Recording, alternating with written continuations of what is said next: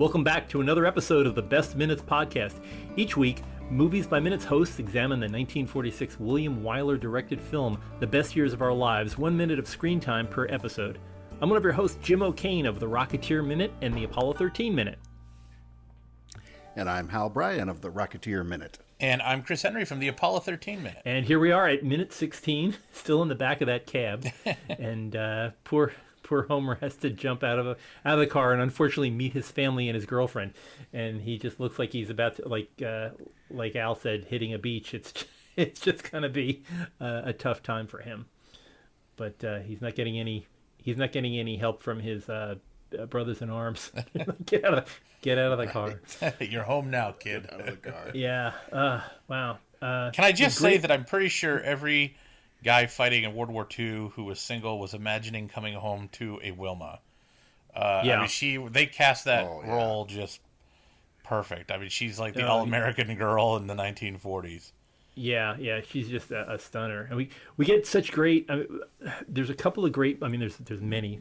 I'd say 170 great minutes of this movie, um, but this this one minute that we have here has so much great acting going on that doesn't feel like acting. It all feel you feel Homer doesn't want to get out of the car, but he's got to go do it.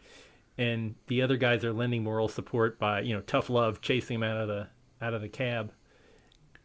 Right, all but just kicking and, him out the door. And little Luella jumping out the, the door and just I mean that must have been three takes, but she just did it all in one shot, yelling that her brother Homer's home, and uh, just ex- as excited as can be, bounding over the bounding over the stairs, jumping. I, gosh, I grew up in this neighborhood. This is the this is the house. This is like the house I grew up in.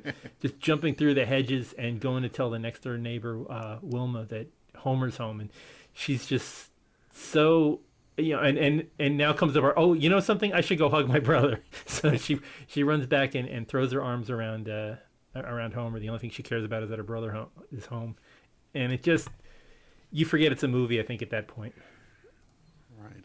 Well, you know, there's something. Uh, there's something about that. You say she almost forgets to hug her brother, and it's like I can remember it, things happening sometimes when I was about that age, and and there's something powerful to a kid about being the one to yeah. break the news, yeah. being the one who has the information, and it's like you want to be first to tell everybody. So she's got to, she's got to yell to her parents that you know Homer's home, and then as she said, she does that nice little Olympic sprint over to Wilma's house, and uh, you know literally the girl next door, and uh, you know is calling for her, and then she comes cruising back, and then she can then she can hug him, but. But there's, I, I don't know what it is, but there's there's just something about it at that age. You have got to be the one to uh, to break the news to everybody. Yeah, yeah. She and the, this girl, you know, this she's an actress, but she does it so effortlessly. You don't feel she's reading lines. You don't feel like she's making it up. She does look just darned excited to, to be in the, to to be doing this. Um, it's, you know, you can and it's a black it's a black and white movie, but you can feel it's a beautiful you know spring summery day, and it's just you can remember being that age and just being excited about so much stuff. um, so I was, was, just looking to see how old uh, she was at that point. Uh, sorry, the actress playing uh, playing the little sister. Um, I think she. Okay, I think she was ten. I, I may be wrong. She ten. Is it's interesting? She doesn't have any. It's, uh, it's Marlene yeah. Aames is her name. There it is, and she does, she's not doing anything. She's not doing that sort of forced, uh, you know, delivery too fast or anything else like that. As you said, there's just no sense at all that she's acting, and there's, you know, you have to think somebody would have looked at that just that little performance of hers and said, "Wow, she's she's really natural." But she didn't go on to do many other uh, many other uh, no. other films. She had a couple of uncredited roles as late as what 1953 and disappeared. And, I I've been trying to find yeah. her, and all I all I ever see on the internet is, ever I wonder what happened with this girl, and you know she's obviously uh, in her late 80s if she's still with us.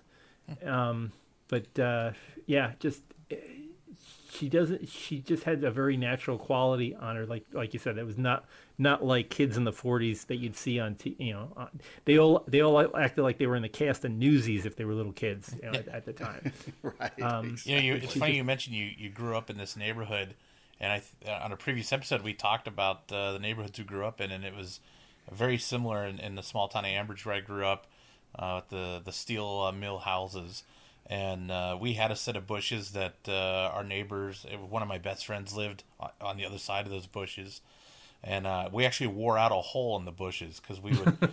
we would we would try to you know jump them or whatever, and we would, sometimes would make it, sometimes not. Uh, as a small kid, I actually tried to jump them in a uh, Power Wheels uh, general, ah. generally, and uh, didn't quite make it. so, Ouch.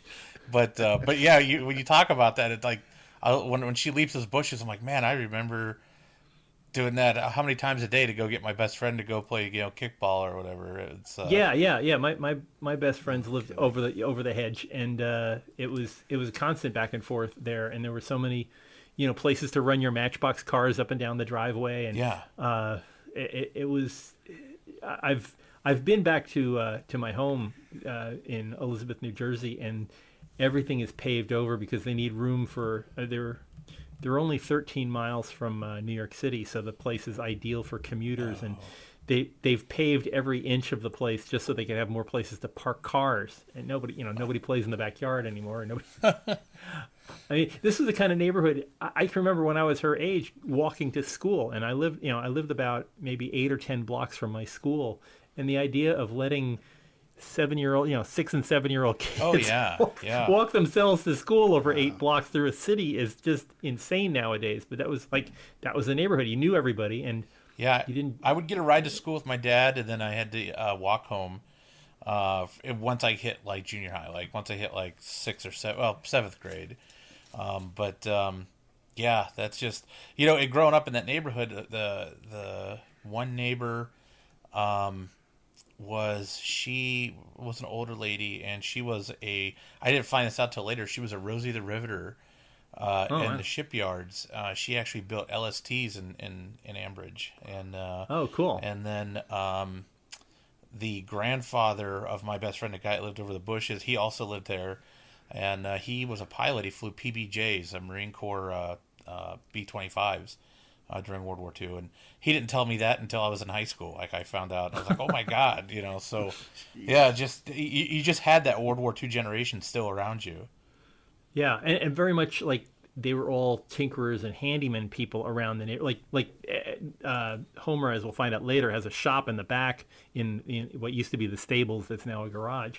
Um, we had a, a, neighbor down the block from us who had uh, he was a he was a machinist and he did metal work and I keep looking at that that screen door on the front with the uh, with the ornate metal work and he used to he had some bending jigs that he used to make these things and the rivets and everything. I can I can yeah um, I, I can I can still picture him making those things that he could put on you could put on your doors. And it's just yeah the the memories here like James Earl Jones said in uh, uh, uh, Field of Dreams that you could the the memories come back, you'd have to sw- sweep them away with your with your hand. You just uh, it's it's so it it you it's black and white, but you can see every color in this uh, in this image. Um, wow, I'm sorry.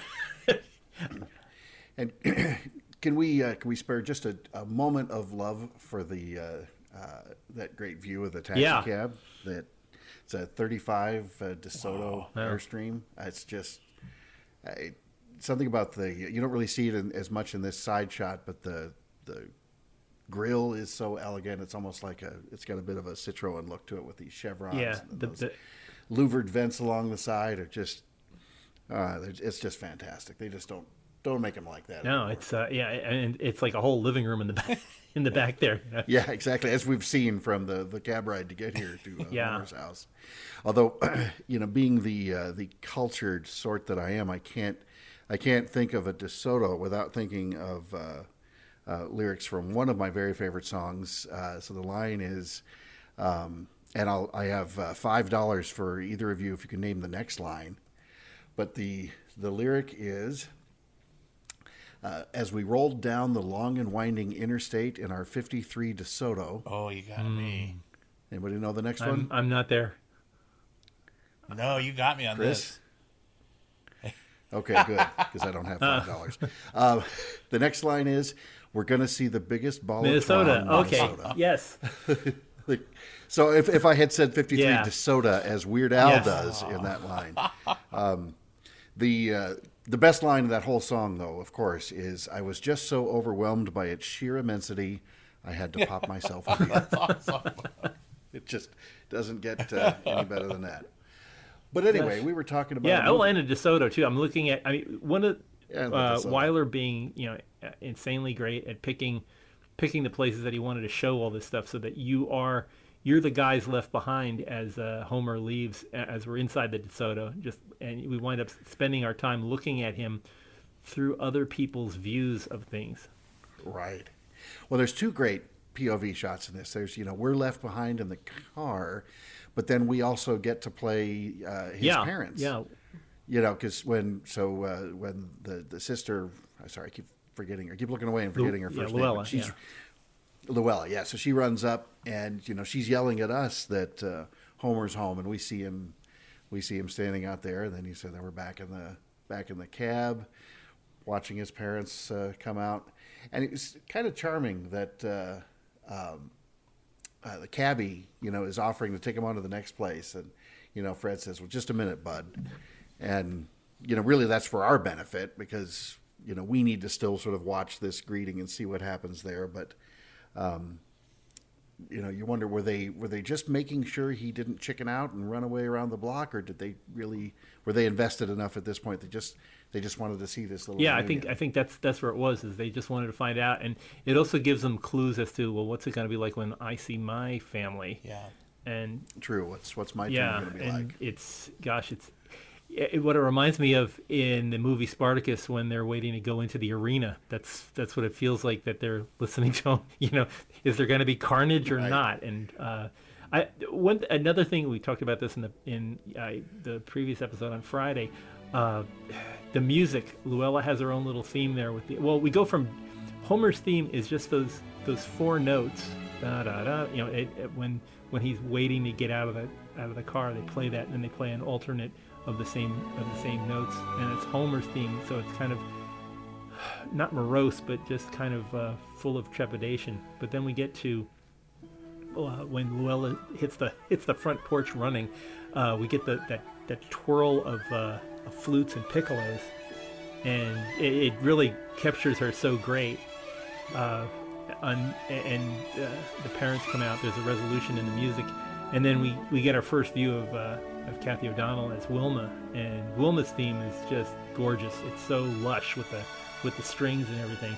And we'll, we'll have more of her tomorrow. Uh, but it really, it, the the way the music separates out the characters, it's a bit bit operatic, but it really hammers home who these people are and what their feelings are. Um, you know, I'm always struck. Uh, uh, not to uh, not to just plug our other our other show to pieces, but you know, I remember one of the second or third episodes, uh, Jim, that you and I did of the Rocketeer Minute. We had my, my childhood buddy Tom Geyer on, who does does film music professionally, and he did our theme for that show. And we're talking about those first few notes of James Horner's score in The Rocketeer, and he said something that has just absolutely stuck with me. And it, it honestly, I don't want to overstate it because I've always loved movie scores and movie soundtracks, but his one comment changed how I look at them. And he said, "What what James is doing at the beginning of The Rocketeer, with playing those few notes on the piano, is he's teaching us a song. And then once we know that song, as as he uses that melody, you know, later throughout the film, as that comes up, then you know we're already we're conditioned. We sort of know what to think. We know who to associate it with. We know what sort of emotions are gonna are gonna be conjured up by that. And it seems like such a simple concept, but I'd never thought of it that way before. And and so to me, almost any great movie score is going to do that to a little bit when you have these uh, individual themes for individual characters. You know, I have to yeah. say, since, both of you are here, and I just watched this uh, like not even a week ago, uh, I you know I always had fond memories of that film. Uh, watching it again, you know, after a little bit, uh, what an amazing like like just what an amazing movie. I mean, it's like the perfect aviation fun movie. I mean it uh, I had just forgotten, I guess, just how good it is. yeah, one one thing I do want to talk about is uh, Kat, uh, Cathy O'Donnell, who is uh, uh, Wilma in this part. She is uh, the director's sister-in-law, and uh, just she's oh, so really? she's so understated in here, and you miss her in a bunch of different films. She she was in a bunch of uh, like really good noir films. Um, the other the other big role I always think of her as she was uh, Ben Hur's sister in Ben Hur, and she's one of the lepers uh, huh. who gets oh, cured oh, wow. at the very end, and you just kind of yeah, you kind of her. I think her role was Miriam. I, am not. I don't have IMDb opened up, but uh, she was. Yeah, she was Ben Hur's sister, and she's cured at the at the very end of the movie.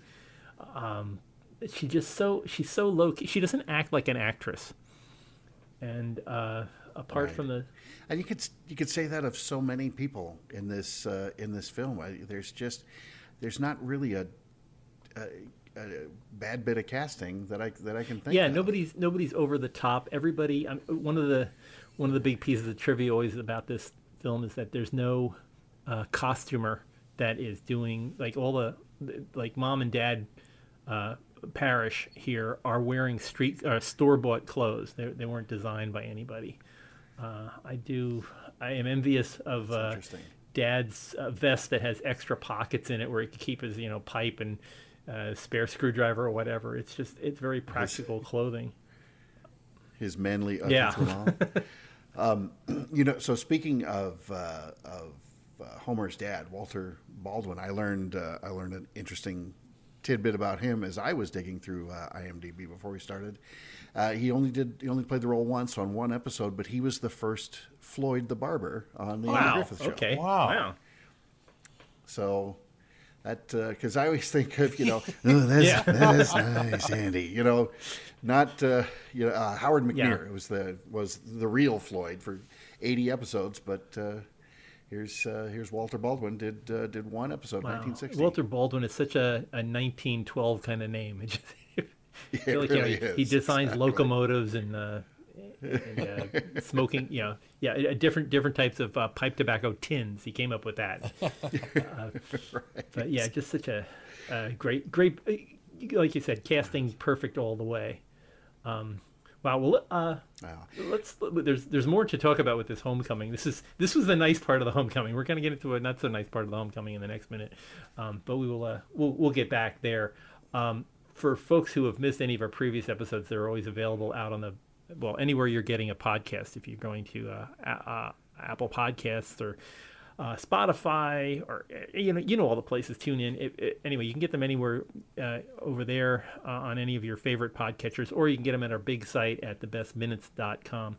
If you'd like to reach out to us on social media, we're always available. Uh, two big places to see us are on Facebook at Butch's Place, the uh, Best Minutes Cafe, or on uh, Twitter at easy enough to remember uh, the best minutes. Uh, anyway, we will return uh, tomorrow as we continue with uh, Homer's Homecoming right here on the Best Minutes podcast.